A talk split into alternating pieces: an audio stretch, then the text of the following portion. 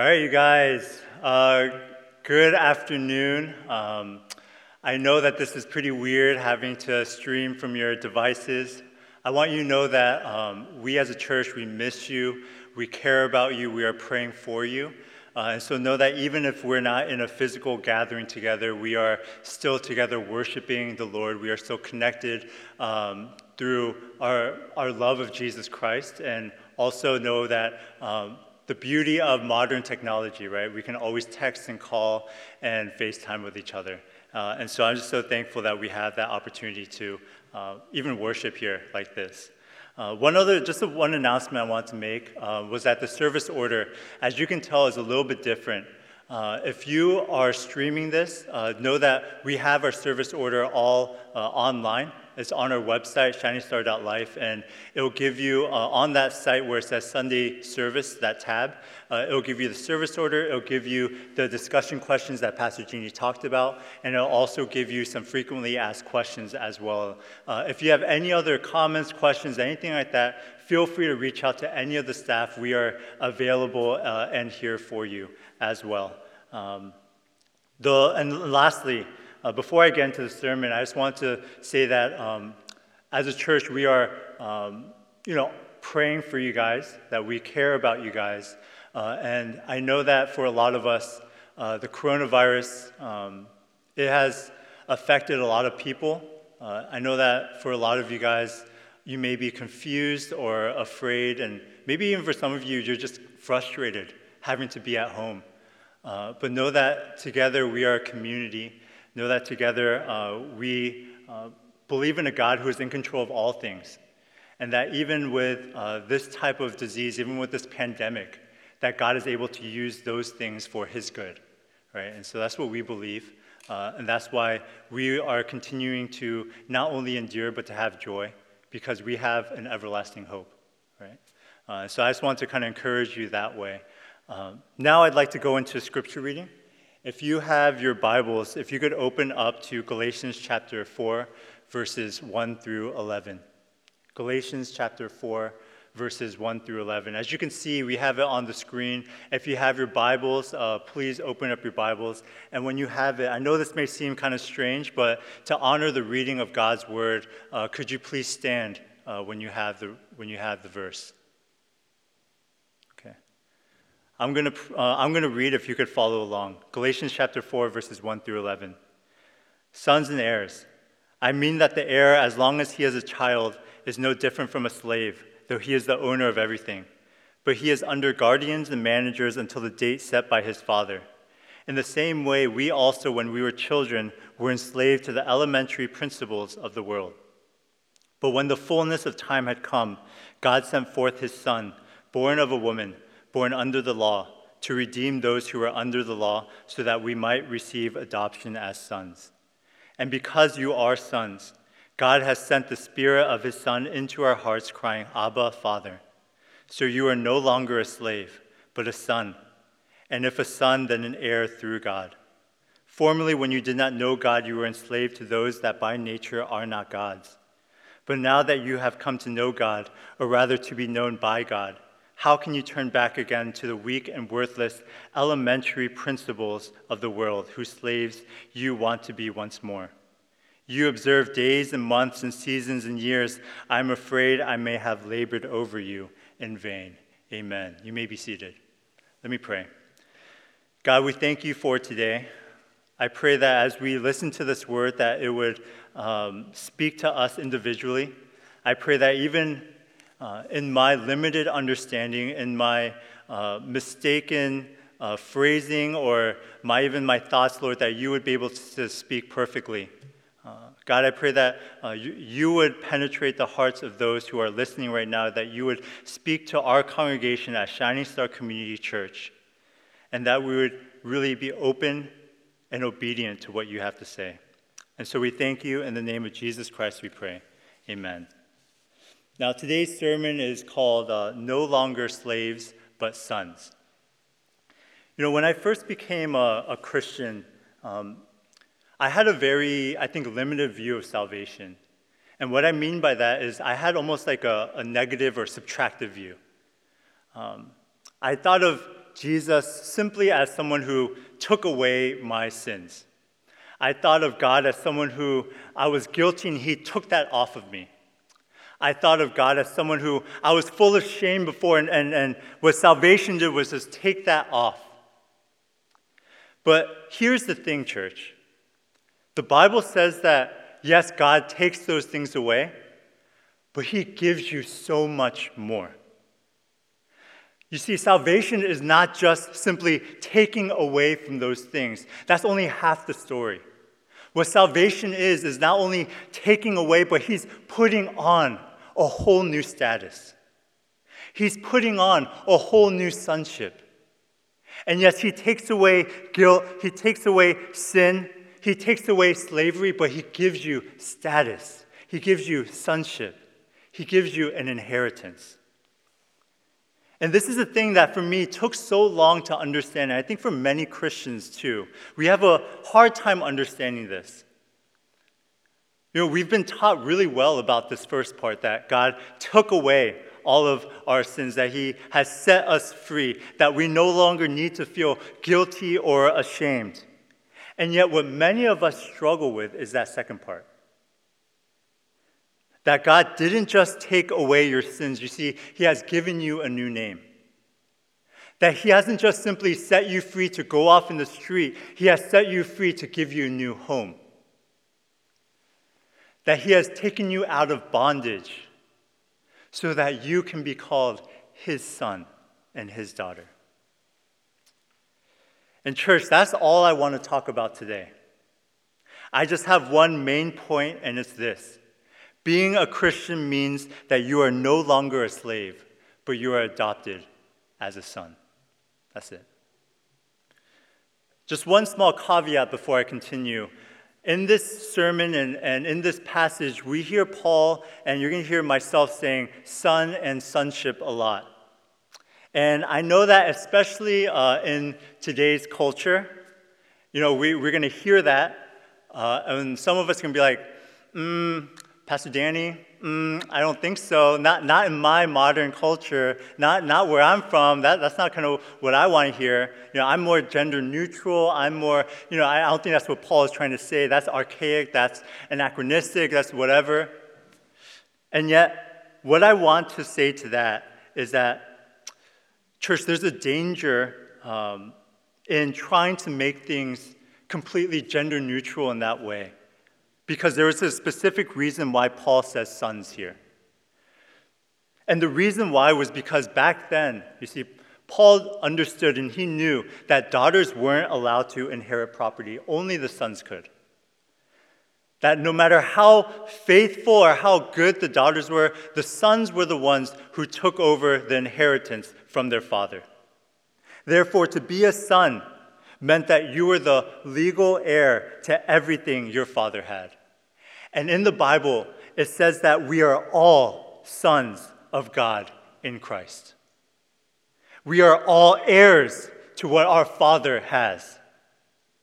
And when we try to change that, it takes away from what Paul is trying to emphasize here. He's not emphasizing gender. He's not trying to emphasize a son and a daughter. He's saying that you are heirs to what all that God has promised you.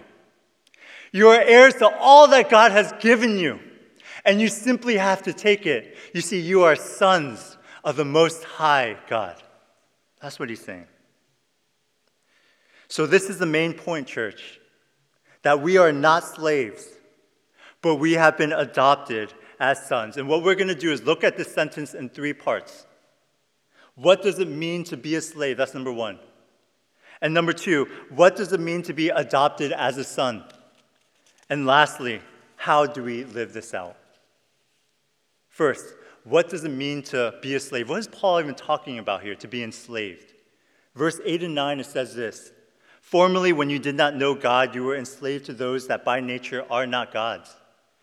But now that you have come to know God, or rather to be known by God, how can you turn back again to the weak and worthless elementary principles of the world, whose slaves you want to be once more? Paul is saying here, that before we knew God, we were enslaved to the things of this world. We were enslaved to the things that were not God. And in verse 9, Paul says, he said, it's this really strange phrase. He says, How can we turn back to the weak and worthless elementary principles of this world? Now, what is he talking about?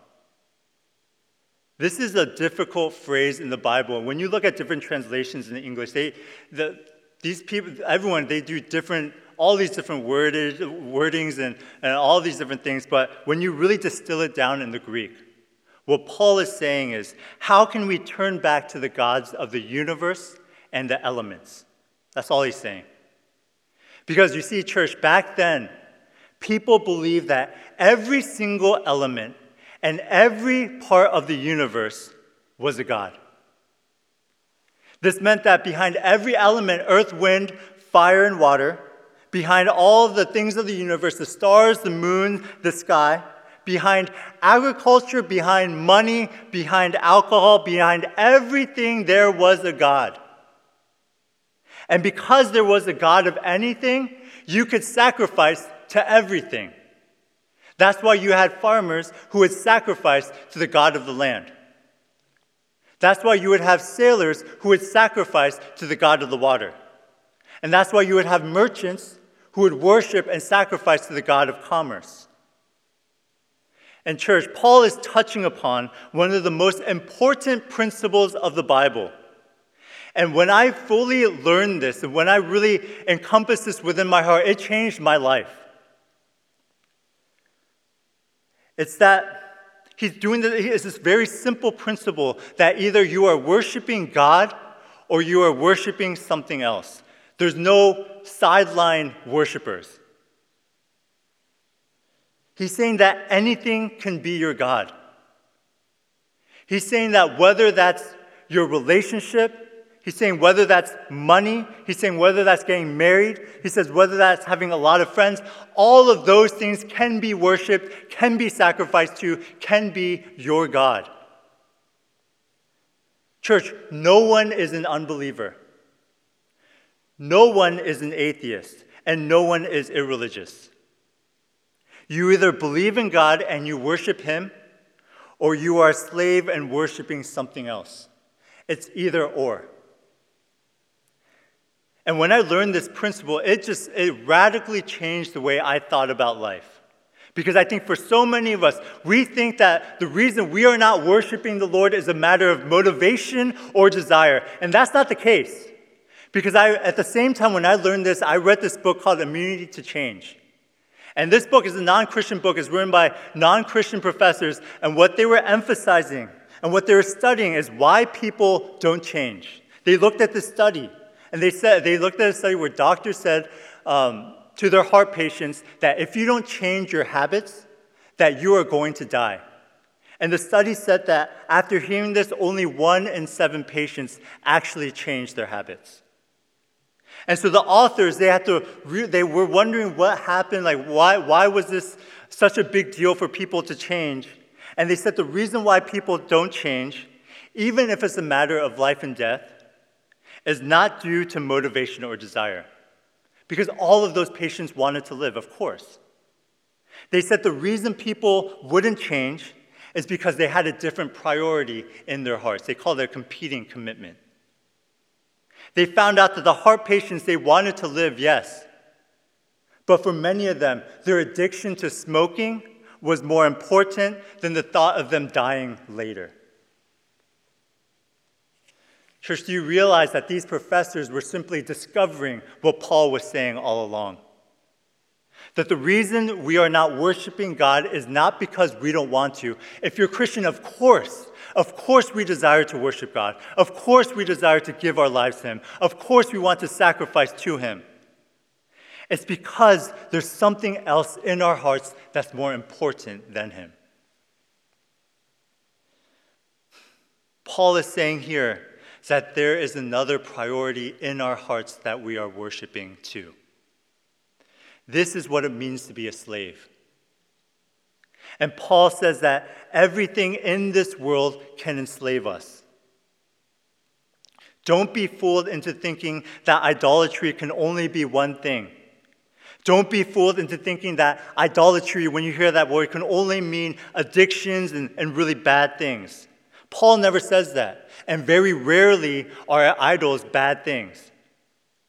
More often than not, idols are good things that we turn best.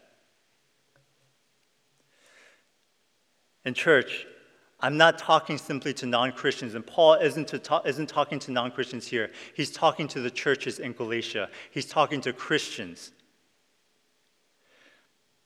And yet, Paul, he's saying, Why are you turning back into slavery? You have seen how good God is.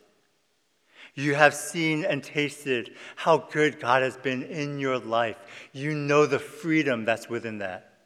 So, why are you putting a different God within your heart? You know that's not going to sustain you.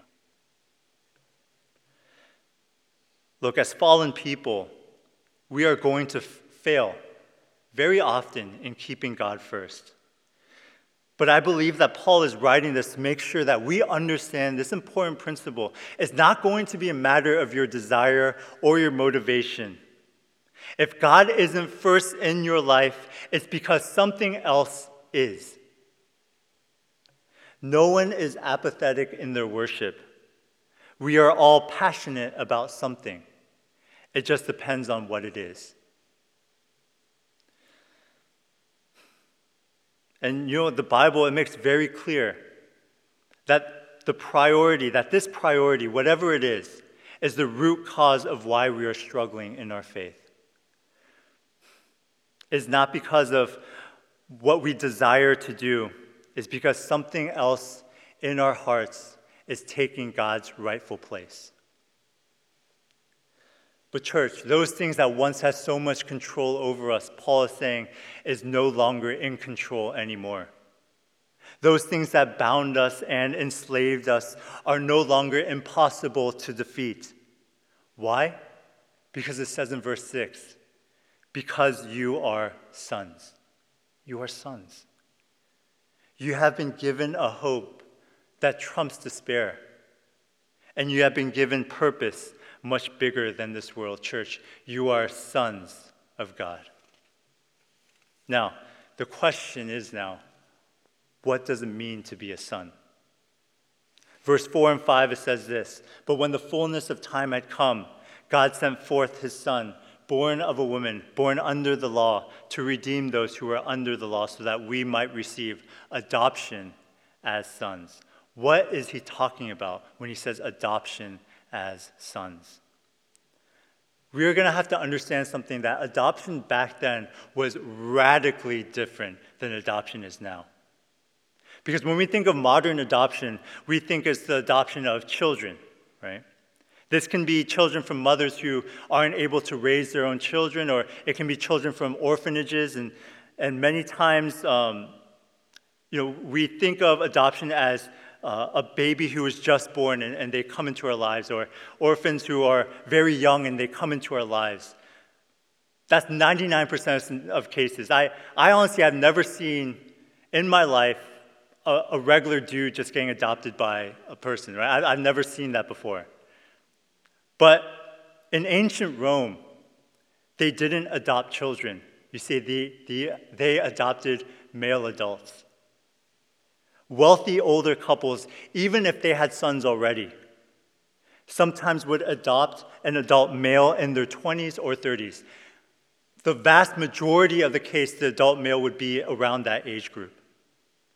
The adult male would usually come from a poor family and be adopted into a very wealthy one.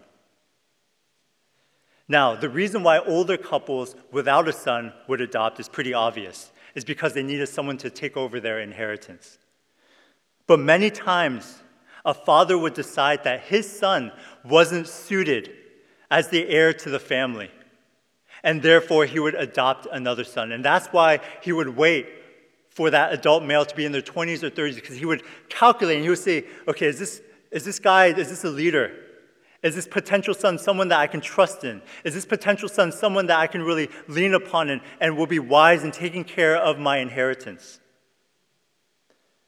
Adoption was considered a huge honor by the wealthy family, and it was considered a huge honor by the poor family as well. In fact, it was so well respected that nine of the Caesars who ruled ancient Rome were adopted.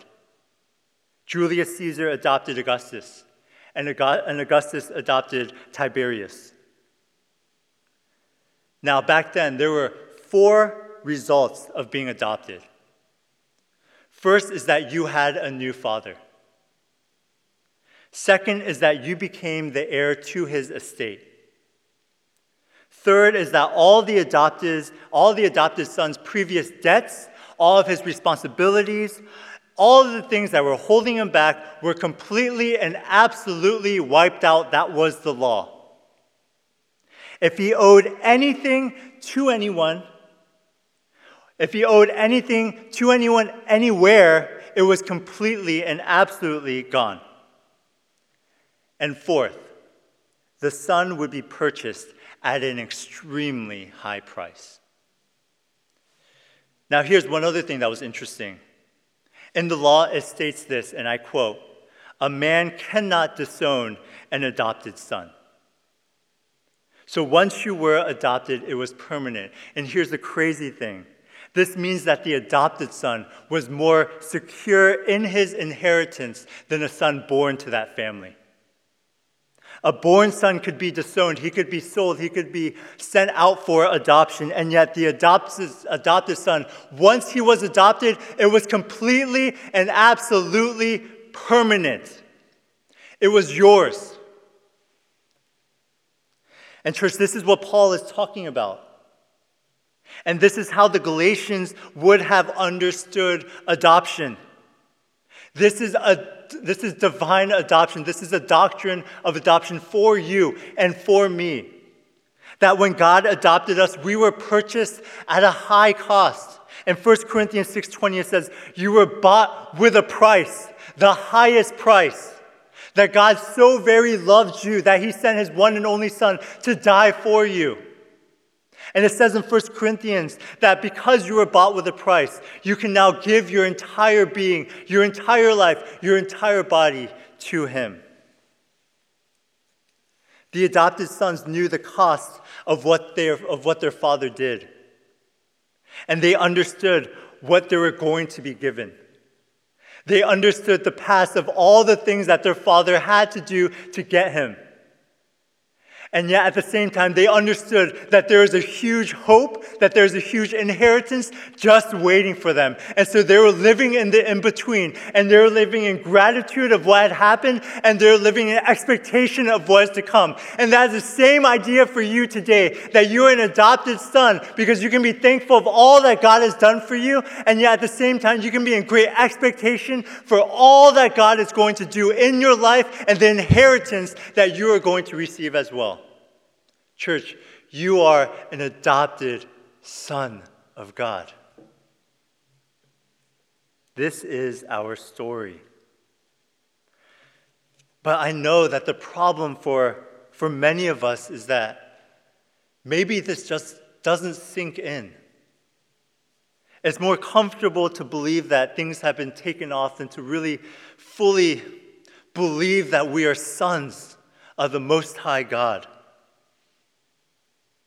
You know, the parable of the prodigal son is, is so famous, and yet for many of us, we don't really understand or have looked into one of the main lessons that this parable teaches us. Because one of the main lessons that Jesus talks about that he's underlining here in the parable of the prodigal son is that the reality of the Father's love is one of the last things in this entire world that we come to fully realize. You know, the prodigal son was so intent on his wrongdoings. He looked only on his past failures, he looked only upon his present guilt. And because of that, he could not believe that his father could ever love him. And that's why when he goes to his father, he says, I am not worthy to serve here. I am not worthy to be your son. So please, if it is possible, let me just be like one of your hired servants.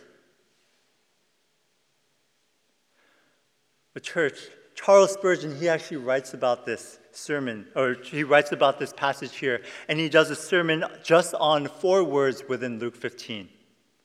And those four words are the Father kissed him. The Son didn't believe that he deserved anything, and yet the Father prepared the fattened calf. The Son wanted to work as a servant, and yet the Father had the ring and the robe ready. The Son, he didn't want or didn't understand how much his Father loved him.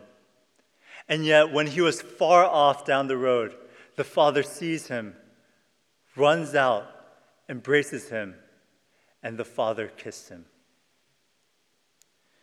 This understanding of, a, of divine adoption, it will define your life, church. But it can't just be head knowledge. It has to be from your heart. Do you really, truly believe this? Look, we were on the road. We were thinking of excuses. We were thinking about our own sin. We were thinking about our own lives. And yet, in the distance, He sees us, He runs to us, and He kisses us. This is the gospel that we are no longer slaves but we are adopted as sons of God. And now, lastly, how do we live this out? Verse 6 says this And because you are sons, God sent the Spirit of His Son into our hearts, crying, Abba, Father. One of the most important things that you can do as you wrestle with this thinking, as you try to understand more that you are His son, that you can live in this way, that you are no longer slaves, is to simply pray.